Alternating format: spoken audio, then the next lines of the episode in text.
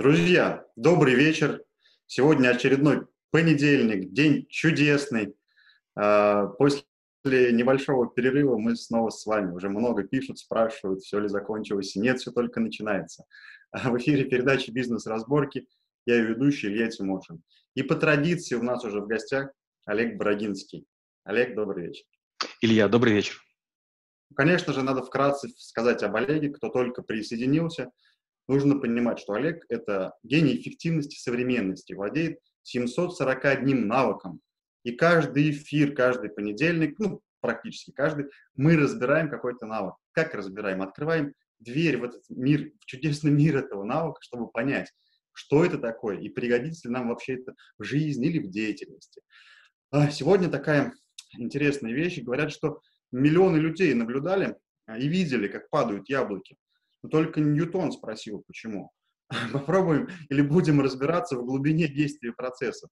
Поговорим про аналитику. Олег, ну от вас уже традиционно определение столь замечательного навыка. Аналитика с древнегреческого – это искусство анализа. Это часть э, способа рассуждения или логики, рассматривающая учение об анализе. Это операции мысленного или реального расчления целого, вещи, свойства, процесса или отношения между предметами на составные части, выполняемые при познании. Непросто, хорошо. Будем как раз сегодня упрощать это, это определение. А, ну хорошо, а почему тогда это навык и какой результат после его освоения? А, тут надо сделать очень важное, важное замечание.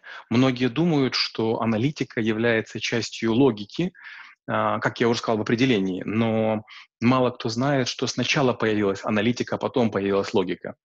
А, ученик Платона, древнегреческий философ Аристотель, в своем труде «Органон» назвал сочинение по логике первая аналитика и вторая аналитика. А сам термин «логика» вошел в обиход уже после смерти э, Аристотеля. Э, поэтому аналитика — это одна из древнейших наук, которая позволяет познавать сложные явления, вещи, объекты, предметы и, как вы говорите, упрощать. Построение модели тоже аналитика, это часть а, сборки разобранного понятия после того, как мы его осмыслили. В одних случаях в лопате важно, например, черенок и винтики, или там болтики, или там шурупы, которым прикручивается полотно. В других случаях только полотно. В-третьих, в лопате важен человек. В-четвертых, например, техника копания. Поэтому аналитика — это способ посмотреть на вещи под разным углом. Как будто бы разные специалисты, разные люди для разных целей, хотя предмет один и тот же. Некоторые в яблоке видят только яблоко, некоторые в яблоке видят жизнь, некоторые в яйце видят только завтрак, некоторые в яйце видят душу. Это тоже вид аналитики. Угу, глубоко. Тогда такой вопрос. Получается, что вот э, человек, который Э, плохо анализирует или не владеет этим навыком, у него недостаточно информации и логики получается. А, и информации, и логики, и способностей аналитических. Помните, мы говорили, что логика, она делится на формальную и неформальную. В большинстве случаев а, надо бы использовать формальную логику, и формальная логика занимается только формой. А вот содержанием часто могла бы заниматься аналитика. Но мы подменяем формальную логику плюс аналитику на неформальную логику, поэтому не понимаем друг друга. Ну да, я пока большинство источников как раз указывают о том, что, анали... Э, что логика как раз в основе лежит. А, интересно. Хорошо, а тогда какие навыки входят, скажем так, в фундамент навыка аналитика? А, много навыков есть. Некоторые из них монументальные, такие, как, скажем, логика, которую мы с вами уже рассмотрели. Она находится как будто бы внизу. Э, с другой шкалы, э, с другой части шкалы или в другой э, диапазоне шкалы находится критическое мышление. Потому что одно дело взять и сказать, что бык то же самое, что корова, но если там отнять некоторые части, или наоборот, корова то же самое, что бык, если некоторые части отнять. Но это ли важно в быке или в корове, если мы говорим, скажем, про мясо или молоко? Поэтому мышление критическое, логика — это вот такие две будут балансирующие вещи. Самые важные навыки, которые нужны. Здравый смысл — тоже определенный навык, который должен дать человеку понять, что в какой-то момент важны одни характеристики свойства, в другой момент другие. Угу. То есть получается, что ну, на самом деле, да, информации очень много, да, и как это, э, такая э, фраза есть интересная, да, аналитика может анализ может превратиться в анализм, да, когда мы собираем, и непонятно для чего эти данные собираем. И получается, что с чего вот начинается аналитика? С правильной постановки целей, задачи. Смотрите, аналитика обычно не имеет цели. Цель может иметь некое действие. Это обычно созидательность. Аналитика начинается с постановки задачи. То есть мы думаем, а, что именно мы хотим узнать. Потому что если смотреть на любой предмет, на диван, на телефон, на компьютер, на Млечный Путь, можно сколько угодно думать о всем по чуть-чуть. А вот как, как будто бы туннелирование наступает, когда мы решаем, ага, интересно, а Млечный Путь по отношению к нам на каком расстоянии?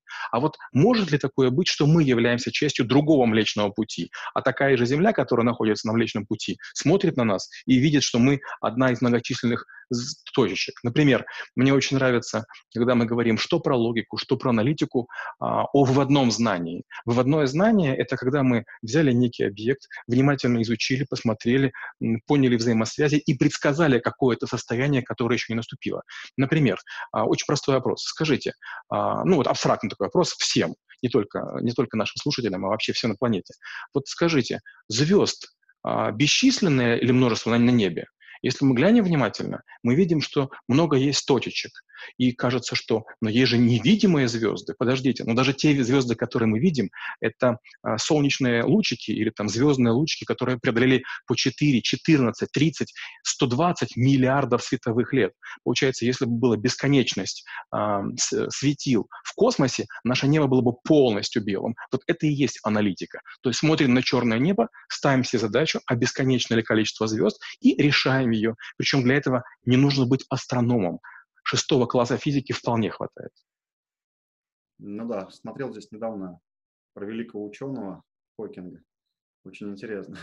как раз про звезды. Хорошо. Вопрос такой у меня возник. Тоже, э, пока готовился, информации много на самом деле. Хочется вот у вас спросить, э, на какие виды, скажем так, аналитики вы можете, ну, сегментировать вообще аналитику? Знаете, бесконечность. Вот как типизировать людей, как типизировать животных или растений можно бесконечным количеством способов. Так и в аналитике можно сколько угодно говорить. Но обычно говорят, что э, есть операции в аналитике. Анализ и синтез. Анализ — это когда мы разделяем на целые, а синтез — когда мы соединяем. Все остальные как бы операции вторичны. Угу. Хорошо, ладно, не, не получилось, буду прямо тогда подводить к бизнес-аналитике.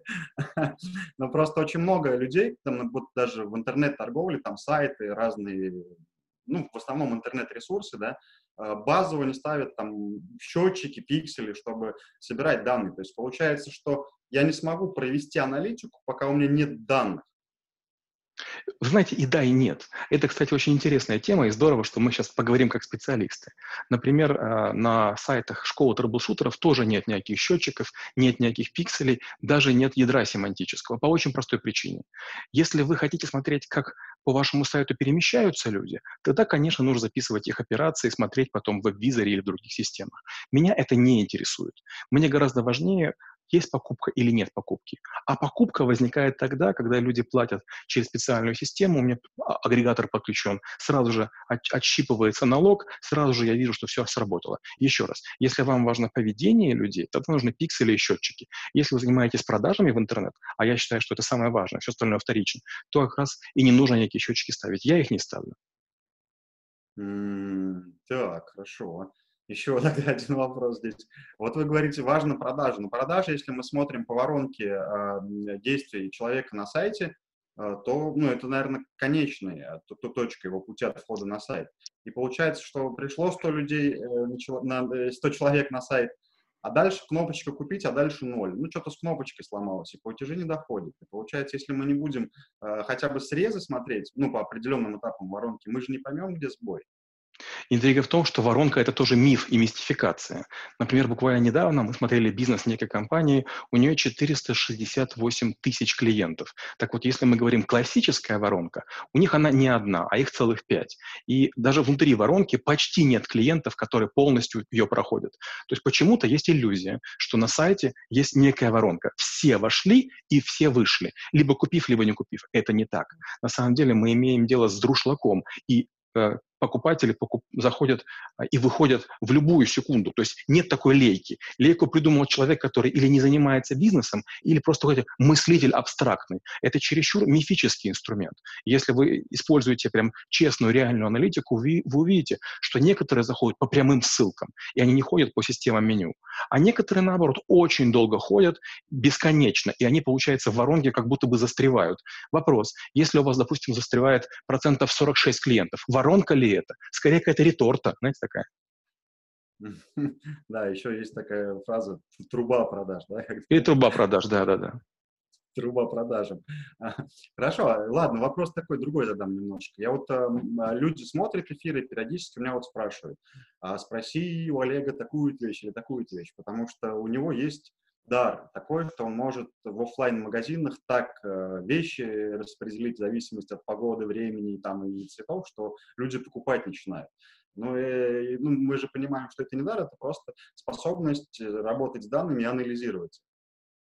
Абсолютно верно. Смотрите, вот а, дело в том, что когда вы приходите, например, в цирк, и видите, как гимнастка кувыркается под куполом, или жонглер э, бросает какие-то, не знаю, булавы или тарелочки, вы видите только финальную часть. В большинстве случаев для того, чтобы мне поумничать, неважно, в онлайн-магазине или в офлайн-магазине, мне требуется неделя, а то и месяцы работы с аналитикой. Просто многие, кто со мной работают, не желают посмотреть, но почти каждый клиент — это 120, а то и 200 слайдов презентации. Вот, допустим, сейчас текущий клиент, с которым мы работаем, это офлайновый магазин и сеть. Презентация уже 224 слайда, и я думаю, будет еще 90. И к моменту, когда я приду и буду в офлайн магазине советовать, что делать, у меня в голове будет, ну, примерно там, ну, наверное, 1200 графиков к этому моменту. Хорошо. А, тогда вопрос такой. Э, как определить правильно ключевые показатели? А, ну, первое, нужно отказаться от большинства методик, которые сегодня всем известны. Все говорят, используйте, там, не знаю, Google аналитику, используйте Яндекс аналитику и так далее. Я не использую никогда. Знаете почему? Представьте, что все перед допингом вкалывают себе одинаковый, не знаю, там, какой-нибудь препарат, а потом бегут. То есть наверняка, если все это делают, то вам это не поможет только какие-то специальные усилия нужны. Это первое. Второе. Данные очень важно обогащать. Почти все работают только с теми данными, которые есть. Это категорическая ошибка. Есть такая штука, называется ошибка выжившего. И вот для того, чтобы работать с данными, первое, нужно сделать чистку. Второе, что нужно сделать, это нужно понять, а какие события не случились. Должны были случиться, но не случились. И вот этого не делает никто. То есть большинство людей считают аналитика — это обработать текущие грязные данные в Excel, сортировками, сводными таблицами. Это вообще не аналитика. Аналитика — это когда вы предсказываете, что произойдет. Аналитика — это когда вы вычисляете коэффициенты, строите кривые, по которым каждый процесс, каждый вы либо предсказываете, либо не предсказываете. И главная задача аналитика — иметь такой горизонт э, экспериментов, что в конце концов предсказывать, например, с точностью 3-5%. Это имеет смысл. Но большинство аналитиков, предсказывая курс доллара, бросают просто монетку. Я, конечно, утрирую. Они почти никогда не угадывают. Как синоптики могут сказать, почему так не произошло, когда это случилось. Верно. А, интересно сейчас мысль вы затронули, что большинство аналитиков пользуются как раз вот данными, которые собрали, а то, что сколько вариантов как не могло случиться, не используют. Хорошо. Тогда как понять вот эти темные пятна, темные области, где мы, как аналитики, как все, да, ну, не видим этого? Ну, простой пример. Э, всегда, когда вы начинаете аналитику, э, с аналитикой работать, очень просто понять. Мы же сейчас говорим или про предпринимателей, или людей, которые работают со стороны. Я прихожу в крупнейшие компании планеты, и там люди сидят не глупее, чем я. Есть только одна разница. Как правило, они занимаются только одной компанией, а я многими. И когда я прихожу, я вижу, что эти покупатели из Лондона, эти из Гонконга, эти из Сингапура, эти, не знаю, там, из какого-то там Уануату. Что я делаю первое? Я запрашиваю данные по погоде я на, начало дня, конец дня, влажность, вероятность осадков, я кучу всего, государственные праздники доливаю в данные. Сначала, помните, я говорил, чистка и обогащение, потом все остальное. Очень часто заходит человек, и написано, допустим, там, Елена Шмидт, и написано пол мужской. Почему? Ну, то есть фамилия похожа на мужскую. Сначала надо правильный пол определить, потому что если вы э, примерно, допустим, у одного из крупнейших ритейлеров России, недавно мы данные чистили, так вот 4,5% а, у клиентов был неправильный пол. Никакая аналитика с такой точностью не может работать. Поэтому вам необходимо определиться сначала с точностью данных. И чистка — это прям гигантский объем работы. Но все аналитики почему-то считают, что данные до них кто-то почистит. Это не так. Чистка данных — это святая обязанность аналитика. Любые анализы, построенные на грязных данных, они обречены на бесперспективность. И поэтому можно, две вещи. Чистка данных до определения данных. Только после этого можно делать. Потому что если мы сидим, например, в Москве, и мы знаем, какая погода здесь, и мы думаем, ага, наверное, в Казани покупают сегодня, потому что снег пошел. Да нет, может быть, там праздник сегодня. Прикольно. А, опять много вопросов. Каждый вопрос вызывает еще много вопросов. Хорошо, сейчас вы говорите больше таки, ну, про крупные компании, там понятно, да. А, мне кажется, без, без э, специалистов аналитики внешнего, наверное, не обойтись, ну, или штатной какой-то единицы. А если вот а, предприниматель, ну, скажем так, вот та, та же интернет-торговля, начинает первые шаги делать. У него команда еще небольшая, он еще ничего толком не понимает, ни в аналитике, и даже, может быть, и в маркетинге не понимает. Вот ему э, что порекомендуете на первом шаге сделать? Дело в том, что аналитика, она многоуровневая. И если у вас много клиентов, у вас хороший есть э, анализ, э, вернее, массив для анализа. Если у вас нет этого, возьмите свои товары. Например, вы продаете футболки. У футболок есть, бывают разные воротники. Маленькое О, большое О, V-образный, U-образный. Получается воротник один, а параметра уже 4.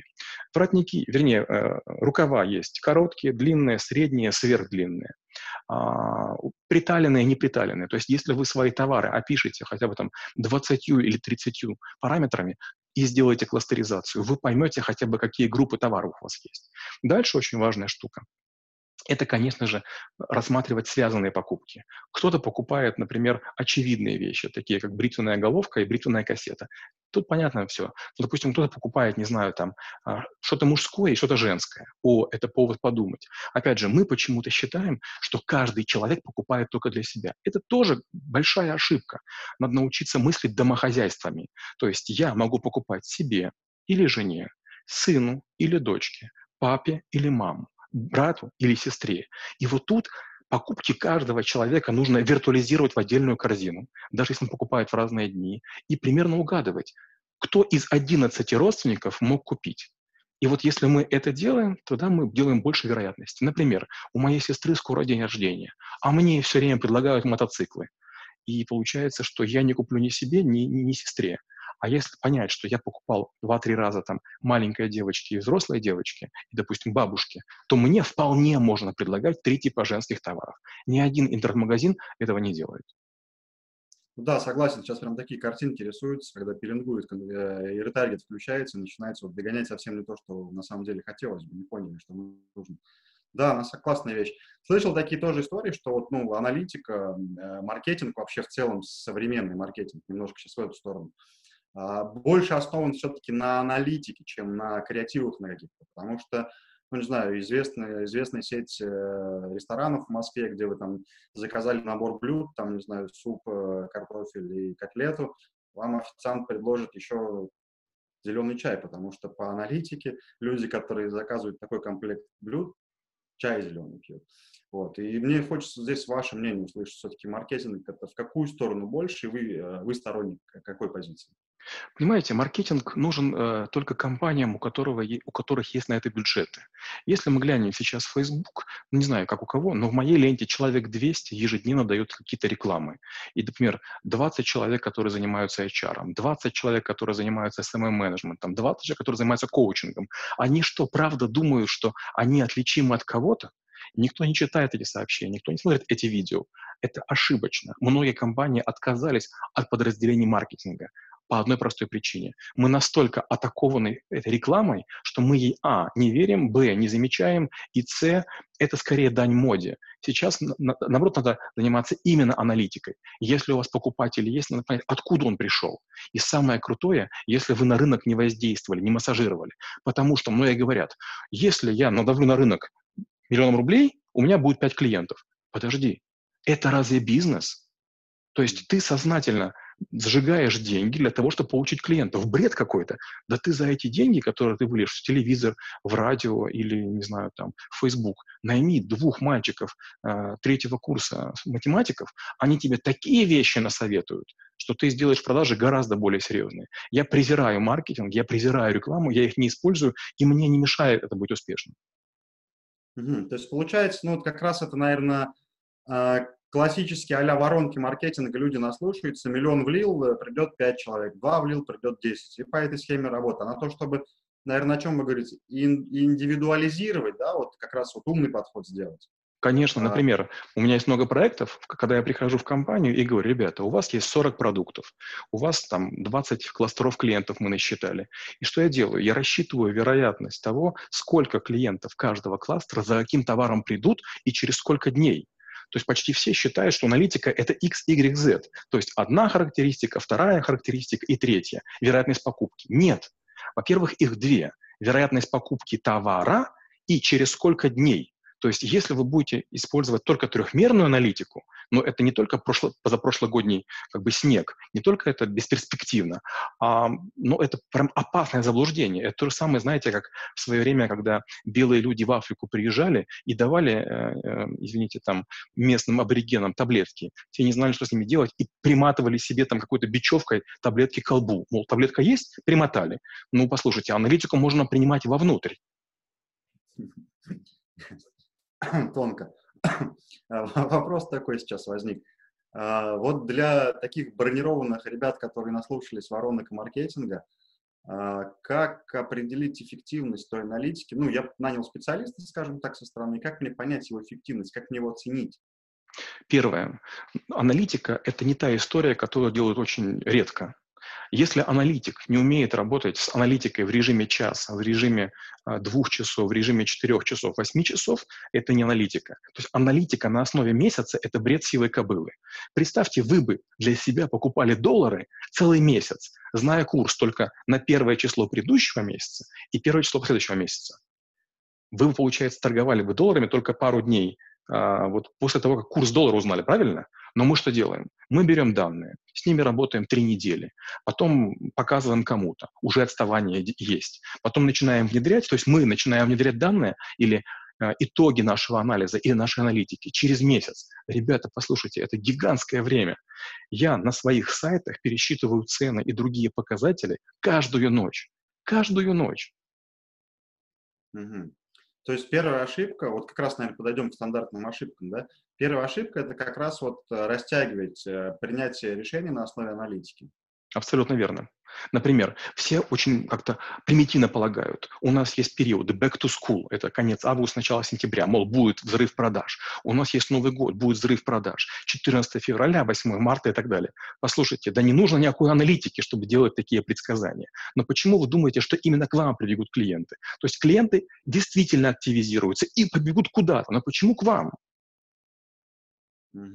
Хорошо, а какие еще стандартные ошибки делают люди, которые на начальном уровне аналитики пытаются работать с данными? Ну, во-первых, мало кто понимает математику. А, все думают, что если в Excel построить какой-то тренд, этого будет достаточно. Смотрите, большинство кривых, которые есть в реальной жизни, они полиноминальные. То есть вам необходимо иметь 4-5 коэффициентов, x в степени 4, 3, 2, 1 и в степени 0, для того, чтобы более-менее была ваша кривая. Дальше. Вам необходимо до того, как вы кому-то озвучите а, вот эти вот данные, мол, а, ты заказал, вот на, получи. Ты должен сам, как аналитик, последить какое-то время и сказать, давайте сделаем так, я построю модель, я понаблюдаю, мне нужно 4-5 недель. И как только модель становится более-менее адекватной, то есть я не сделал и тороплюсь показать. Знаете, как есть сказка про жука-скоробея, который катит шарик? Я рассказывал ее, нет? Нет. Ну, значит, э, жук-скоробей катит шарик, из чего понятно – к нему подходит другой и говорит, ты куда катишь? Он говорит, ну, показать инвестору. Так это же, извините, как бы из чего шарики сделаны? Показать все равно надо. Вот так и многие аналитики. Они считают, что сделать расчет важнее, чем принести пользу. Нет.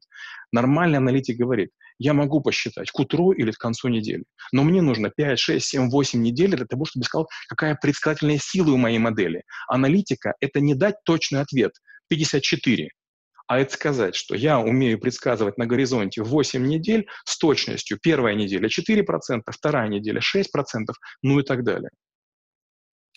А, хорошо. Вопрос такой. Вот э, я знаю, ну, вы умеете, скажем так, э, учить э, искусственный интеллект. Вот искусственный интеллект учите, учите как раз на основе вот этого каркаса, который вы формируете, используя навык аналитики на основе данных. Ну вот, Илья, опять же, мне нечем вас порадовать. Я занимаюсь искусственным интеллектом середины 90-х. Это тема моей первой диссертации, и я писал антивирусные программы и систему автоматизации деятельности юридической. И скажу так, никаких сильных успехов мы не достигли. Мы писали очень много громких статей, мы защитили много патентов, и на коротких горизонтах действительно эти модели работают. Но чем больше я работаю с искусственным интеллектом, тем, тем меньше я верю в то, что возможен сильный искусственный интеллект, которые будут работать без учителя. И поэтому я почти всегда какое-то время нахожусь при своих моделях, и я их дообучаю. Потому что, особенно на первом э, этапе, а, чтобы бизнесмен, заказчик, акционер поверил в мою модель, она должна иметь очень высокую э, точность, а ее как раз на первых этапах и может достичь. А, иногда я пробую потом переводить в режим автоматически, но, если честно, почти не получается. И я э, консультируюсь с умнейшими людьми. Я работаю и с ребятами из Гугла, и из Фейсбука, и из Ютуба, и из Амазона. И знаете, что они все признаются, что почти любая модель работает 3-4 недели постоянно возникает шумиха. Вот, мы научились предсказывать грипп, говорит Google. Проходит год, год, и модель вообще не работает.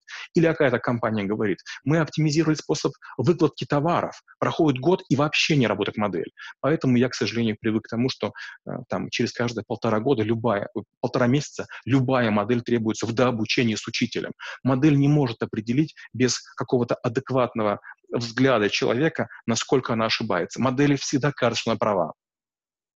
Угу. А, ну, а вот само начало а, этой модели, да, это вот на основе все-таки аналитики проходит или там другой алгоритм? Да, на основе аналитики. Смотрите, ну, получается, я обычно действую итерационно. А, если, например, у нас есть миллионы клиентов, миллионы товарок и там миллионы сделок, большой бизнес возьмем, он сложнее, но, не, но как бы не намного сложнее, чем малый. И как кажется, что у вас очень много событий, поэтому будет точная аналитика. Это не так. Поэтому сначала я делаю, знаете, такую как будто бы сеточку. Я объединяю группы клиентов кластеризации и использую не миллион, а, допустим, 400 кластеров. Товаров, допустим, не 2000, а, допустим, там, не знаю, 17 кластеров. И сначала я работаю на уровне больших таких, знаете, мазков, крупных, таких очень а, ошибок, как бы вероятность ошибки очень высокая. И как только я нахожу какие-то работающие закономерности, как правило, они не распространяются на все товары и на, все, на всех клиентов. Обычно я говорю, вот есть пятно удачной модели, вот, вот, вот, вот, вот. Скажем, мы покрываем, там, не знаю, одной моделью 8%. Давайте ее запускаем в бой. И вот тут уже начинаем модель использовать по отношению к каждому товару, каждой секунде, каждому клиенту, и это здорово работает. Но это иллюзия, что вы можете построить одну модель, покрывающую все пространство данных. Бывают случаи, когда я строю до 70 моделей, и они покрывают, например, процентов 45-48. Но я ни разу еще не смог покрыть даже 60% всего пространства. Ну да, работа глубокая. Хорошо, э, как-то мы уже погрузились, скажем так, совсем в. Колдун вас никто не понимает, я знаю язык будущего. Вернемся к новичку. Смотрит нас сейчас какой-нибудь молодой предприниматель или просто человек, который скажет, ой, слушайте, классно, хочу быть аналитиком. А, какие инструменты для самостоятельного развития этого навыка или, не знаю, советы, рекомендации? Ну, первое, это, конечно же, ну, я уже краем, э, краем как бы э, языка уже говорил, надо научиться мыслить не трехмерным пространством потому что в трехмерном пространстве умеют рассуждать все.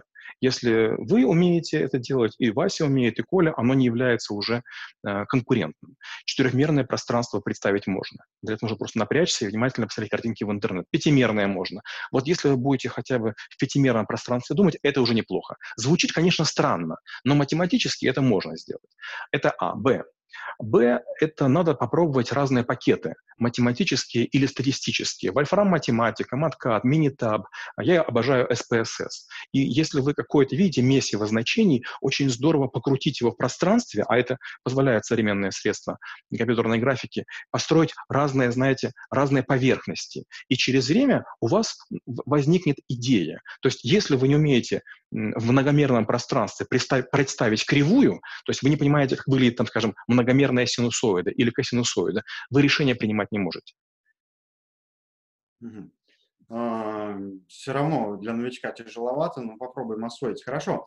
Лайфхаки для предпринимателя, который только делает первые шаги, у него маленький бизнес, и он считает, того, что маркетинг — это креатив и воронка продаж. Ну, какие лайфхаки? Первое — это, конечно же, желательно посмотреть на игроков очень крупных. Почему-то маленькие предприниматели, они общаются только друг с другом, и они боятся пойти к монстрам. Дело в том, что есть шанс, что монстр просто во время обеда или завтрака, какой-то аналитик из крупнейшей компании, вам скажет 20-30 закономерностей, которые их компания давно уже использует и чем-то ценным не считает. А для вас это будут откровения и манна небесная. То есть поговорите с крупнейшими компаниями. Это А. Б. Прекратите читать литературу. Потому что литература на наш рынок приходит даже американская. Сначала она там бестселлер, там Нью-Йорк Таймс они пишут, потом ее переводят на русский язык, и через год-полтора она приходит сюда. Послушайте, ну мир гораздо быстрее меняется. Третье пройдите небольшой курс лекций или в интернет, или какого-то преподавателя математики. Придите к нему, к старенькому какому-то дедушке, дайте ему тысячу рублей, скажите, какие есть способы предсказания, экстраполяции, интерполяции, другие какие-то вещи. Да, они страшно звучат, но если вы хотите зарабатывать деньги, вам надо этому научиться. Науч... Выучите хотя бы 5, 6, 7 формул, какие-нибудь, поймите, чем они отличаются. Дальше, если вы хотите знать про искусственный интеллект, тоже походите на пару конференций и поспрашивайте у ребят, что они могут предсказывать. Если, например, есть какая-то команда, которая будет готова за процент от дополнительных продаж э, ваш интернет-сайт пообучать или вас пообучать, или ваши модели пообучать, ну, замечательно. Но если просто вы сидите и думаете, что когда-нибудь я кого-то найму, он мне что-то сделает, да вы можете не, не, не дожить до такого размера, когда вам хватит денег кого-то нанять. Угу, классно, да. У меня сейчас к концу эфира уже складывается картинка, что аналитика – это такая вещь базовая, я бы, наверное, сказал, вообще в бизнесе. Ну да, друзья, время у нас, э, к сожалению, с Олегом пролетает, как всегда, незаметно. Олег, от вас уже под занавес эфира какое-то наставление про аналитику всем, кто нас смотрит. Ну вот, э, Илья, вы совершенно правы, мы слегка пожестили, и некоторые вещи были сложными. С другой стороны, кто нас досмотрел до этого момента, те будут щедро вознаграждены. А, считается, что в большом бизнесе одна аналитика, в малом другая аналитика. Это не совсем так. Предсказывать миллион случаев или предсказывать тысячу случаев, большой разницы нет. Другое дело, что предсказывать менее чем 100 случаев сложно. Почему? Если вы имеете 100 случаев чего-то, то каждый случай дает 1% точности. Поэтому я сказал так, пока у вас не будет тысячи сделок или тысячи клиентов, наверное, аналитику включать рано. Уж чересчур будет недостоверно. Это первая хитрость. Вторая хитрость – это то, что мы уже говорили, не пытайтесь придумать одну формулу, такой философский камень или там, не знаю, что-то, нечто, грааль, который будет на все работать. Если вы построите модель, которая работает на 5% клиентов или на 10%, это уже большое счастье. Включайте ее, работайте, пробуйте. Третье. Ну, освольте хотя бы Excel. В Excel есть там 5, 6, 7 настроек, они примитивные, они простые. Вообще весь офис, small office, кажется, стоит 56 долларов, по-моему. То есть вообще смешные деньги для нормального предпринимателя. Просто попробуйте поэкспериментируйте какие-то минимальные вещи посчитать. Подбор данных, подбор сценариев, какие-то регрессии, корреляции, зависимости. Дальше. А, мы уже говорили про обогащение данных. Э, если у вас есть сколько-то данных, размер чека, количество заходов на сайт, магазин, какие-то показатели омниканальности, надо понять, что далеко не все из них войдут в общее уравнение. Что важно понимать? Если хоть какой-то показатель рассчитывается на основании какого-то другого, то вот тот, который рассчитывается, в аналитику вставлять не нужно. В аналитику вставляем только сырые данные, которые являются отражением объективного мира, но не синтетические. То есть все, что мы вычисляем, подсчитываем, пересчитываем, уточняем, делать нельзя. И еще. Почему-то все считают, что нужно экстремуму выкидывать, максимальное значение, минимальное значение. Да нет, из максимальных и минимальных значений жизнь состоит. То есть если вы берете и выкидываете 10% данных внизу, 10 сверху, какой смысл тогда вашей модели? Берите все данные и просто тщательно с ними работайте. Ух, классно. Переслушаю еще несколько раз.